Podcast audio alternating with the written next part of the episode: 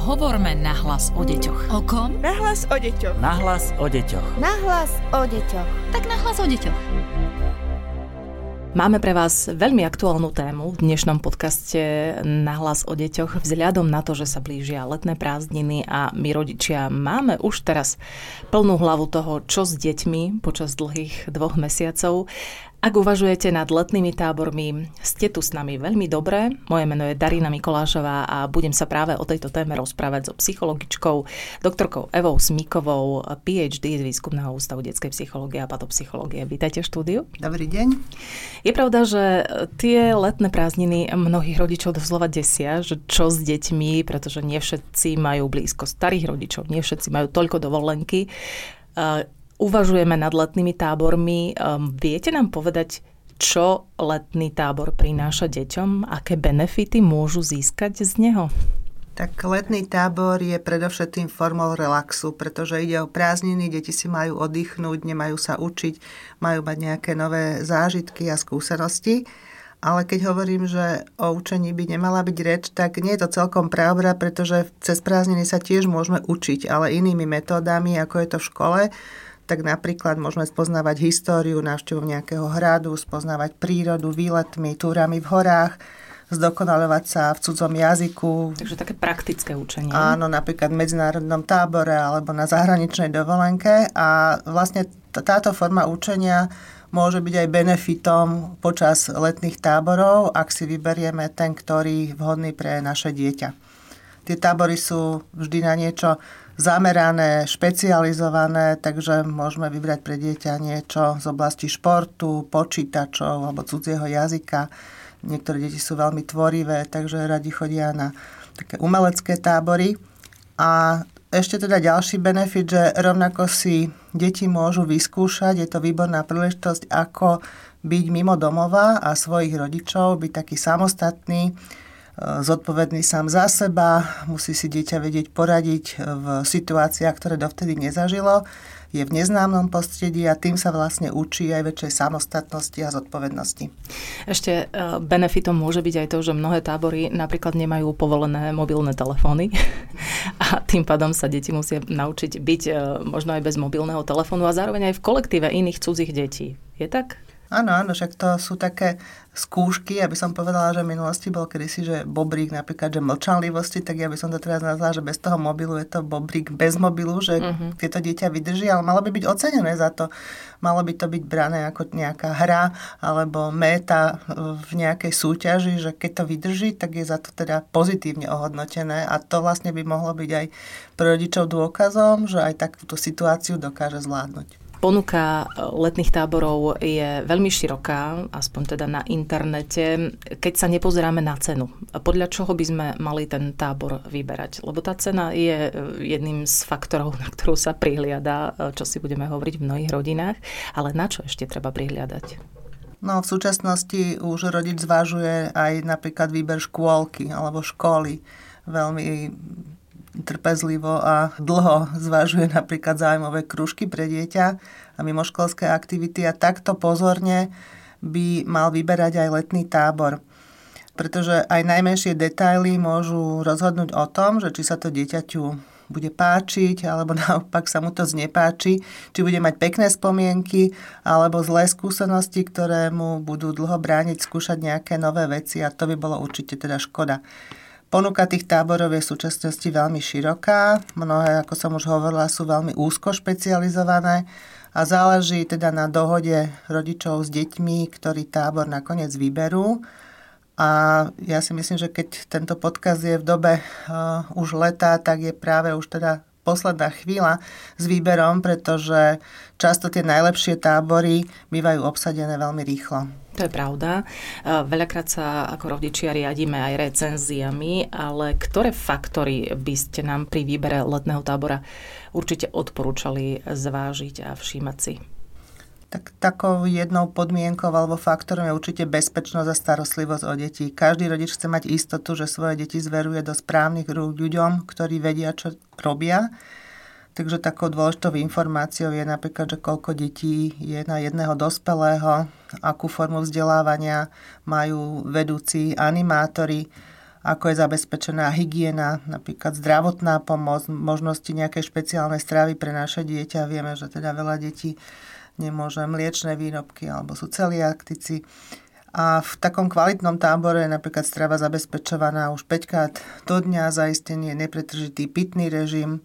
Takže to sú tej také bezpečnostno-hygienické veci a určite tá rodič by mal mať kontakt, mal by poznať vedúceho ktorý bude mať na starosti jeho dieťa, mal by na tom mať telefonický kontakt alebo na zdravotníka v tábore. Určite by mal vedieť, aký je program toho tábora, aké aktivity sa tam budú diať, pretože e, mal by vedieť aj posúdiť, či dieťa zvládne také aktivity. Uh-huh. Niektoré tábory ponúkajú teda vysoko špecializované športové aktivity, ale napríklad ak dieťa nevie plávať a teda malo by tam podávať nejaký výkon a sa to predpokladá, že už vie plávať, tak, tak asi, asi, tábore asi trpelo. A, a, asi by trpelo, alebo mal by byť na to rodičia upozornený, že čo s tým, že či ho tam naučia plávať, alebo čo, či to dieťa sa má tešiť, že tam bude spolu s deťmi, ktoré tiež nevedia plávať. Takže to sú také veľmi detaily, ale dosť dôležité. Určite je dôležité, v akom prostredí to bude a že akou formou dopravy sa tam e, dostaneme, prípadne akou formou dopravy sa dostaneme, ako rýchlo, ak to dieťa bude treba schore a budeme ho musieť z toho tábora nejako doviesť. Takže je to určite teda jeden, jeden faktor, ktorý treba zvážovať. Určite sú tam tie referencie, poznáme svojich známych, kamarátov, sú rôzne rodičovské blogy a tam už sa dá teda zistiť, že čo kto už zažil a aké to bolo. Niekedy sú to dobré referencie od kamarátov detí, že tam idú spoločne spolužiaci z triedy alebo niekedy je to o tom, aj o tom, že to dieťa navštevuje nejaký krúžok a v rámci toho krúžku už potom sa v lete stretnú tie konkrétne deti na také, ja už by som to nazvala ani ako tábor alebo sústredenie, kde si tie zručnosti ďalej rozvíjajú a vlastne tam sa poznajú aj tí vedúci lektory a tie deti, takže tam by to malo byť v vodzovkách bezpečné a dané tou témou, ktorou sa dieťa zaoberá celý rok. Treba zvažovať, opatrnosť byť vtedy, keď je to na základe nejakého letáka alebo reklamy, inzerátu, ale aby nás to neodradilo, aby sme teda nemali mm, nejaké zábrany vyskúšať aj niečo nové, ale samozrejme si to overovať dopredu. Mm-hmm.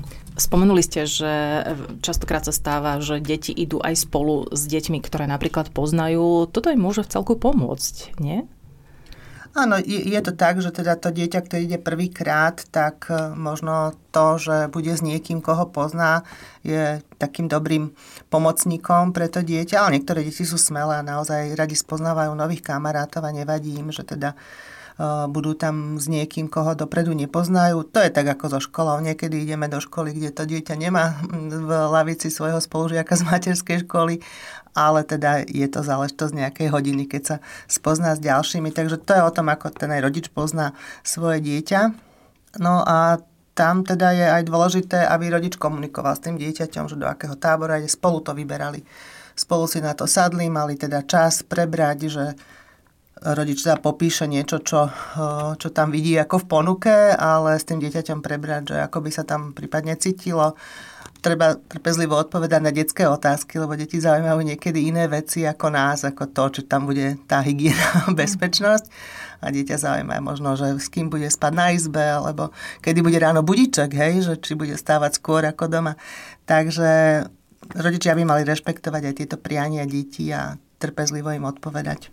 Takže rozhodne nevybrať ten tábor e, s tým, že tuto pôjdeš a bez diskusí, treba sa poradiť s dieťaťom. Jasné, to nie je dobrá metóda, ktorá môže dopadnúť teda e, nie v prospech toho dieťaťa. Keď má dieťa príliš veľký stres z toho, že pôjde do tábora, čo zvoliť, akú taktiku, čo mu povedať?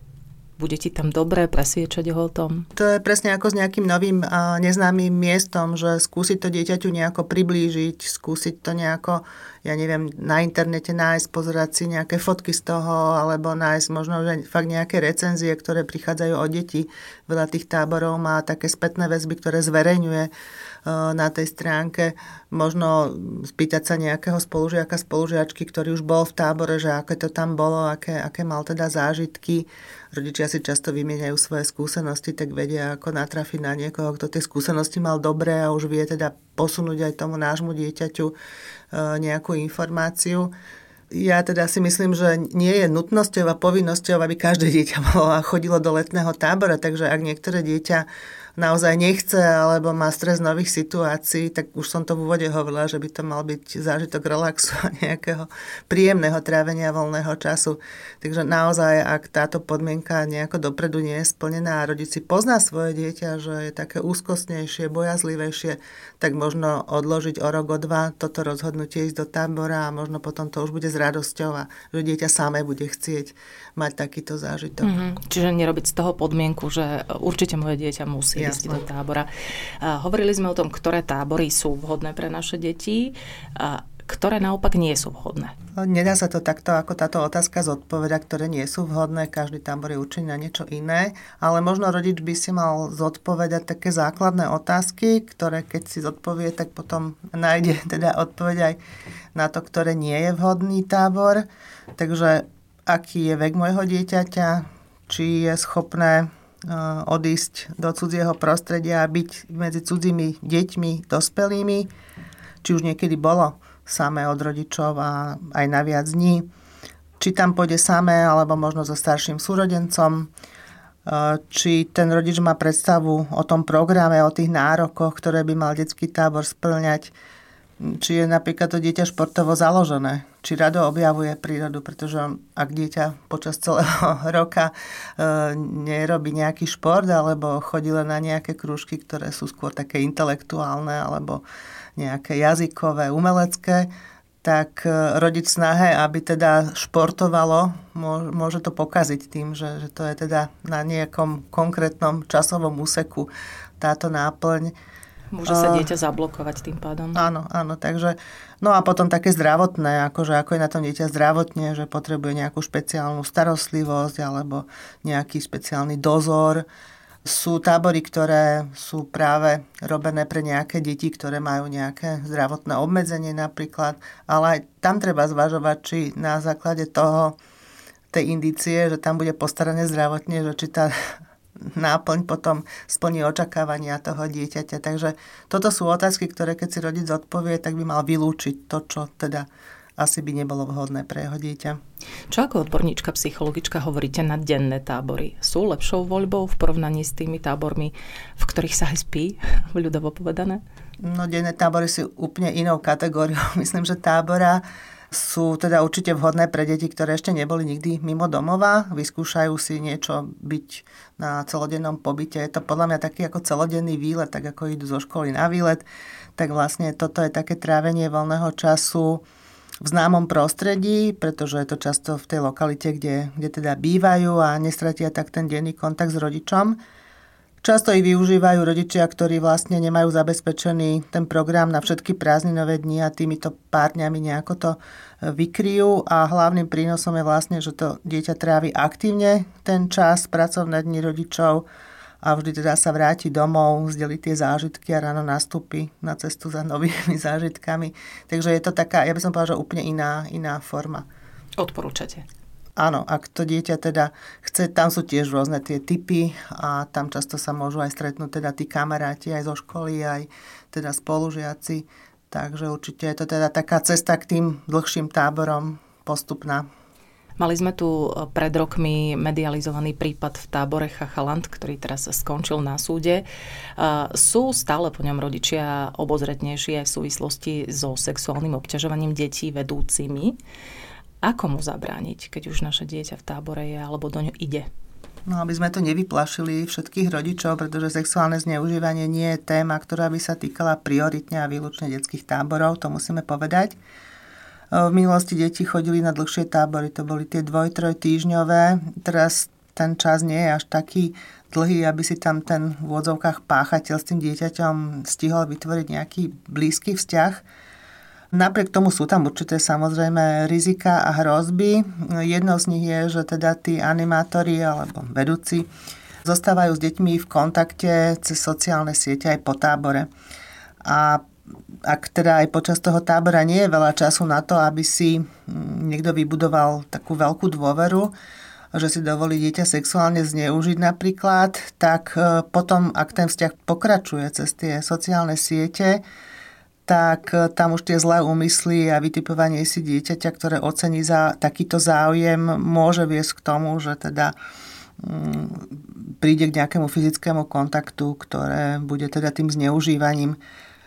Tu je veľmi vhodné, aby ten organizátor tábora mal jasné pravidlá, jasné pravidlá, ako môžu animátori kontaktovať deti, či aj po, po tom tábore, či cez teda tie sociálne siete. Dnes sa na to veľmi nedbá, alebo možno zabúda, ale to, že ten vzťah e, animátora a dieťaťa je nie celkom štandardný. štandardný, že je to niečo na pomedzi tej autority alebo kamaráta, tak by to malo byť všetkým jasné, že či som teraz vedúci, alebo či som jeho priateľ cez napríklad ten Facebook. Čiže už organizátor dokáže ošetriť e, vopred to, aby animátor nekontaktoval naše dieťa po, po No tábore? je to možné, ale rodič by sa mal na to teda pýtať uh-huh. a mhm. mal by teda mať túto informáciu, že či je to OK.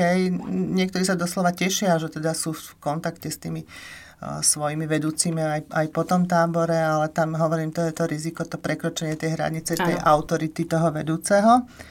A určite organizátor by mal venovať veľa času príprave toho tábora, aj čo sa týka výberu tých animátorov. Dnes sú určite vzdelávania, ktoré ich pripravujú na to, tieto hrozby, šikanovania, zneužívania a tak ďalej by mali už byť vopred ošetrené a mal by sa na to pamätať, takže kľudne sa rodič môže pýtať predtým, ako to dieťa ide že ako to je nastavené, ako sa s tým vysporiadal ten organizátor.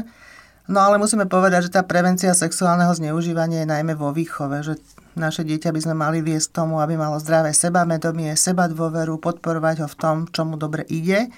Je dôležité, aby vedelo, že má svoju hodnotu pretože deti, ktoré môžu byť potenciálnou obeťou, sú práve tie, ktoré si veľmi neveria, sú vylúčené z kolektívu a bohužiaľ tí páchateľi alebo tí agresori to veľmi dobre vedia a dokážu to odhadnúť a tým svojim priateľským vzťahom náhradzať to, čo dieťaťu v rodine, v škole, možno v tom tábore, v tom kolektíve detí chýba, ten záujem a podporu. A potom to už je len vlastne krôči k tomu, že to dieťa je možné ľahko zneužiť. Aj o rizikách šikany v letnom tábore budeme ešte hovoriť s našou hostkou, psychologičkou Výskumného ústavu detskej psychológie a patopsychológie, doktorkou Evou Smikovou, PhD. Rovnako by som sa ešte chcela venovať tomu, od akého veku môže ísť dieťa do tábora, ale napríklad aj tomu, v čom sú dobré denné tábory a kedy ich zvoliť.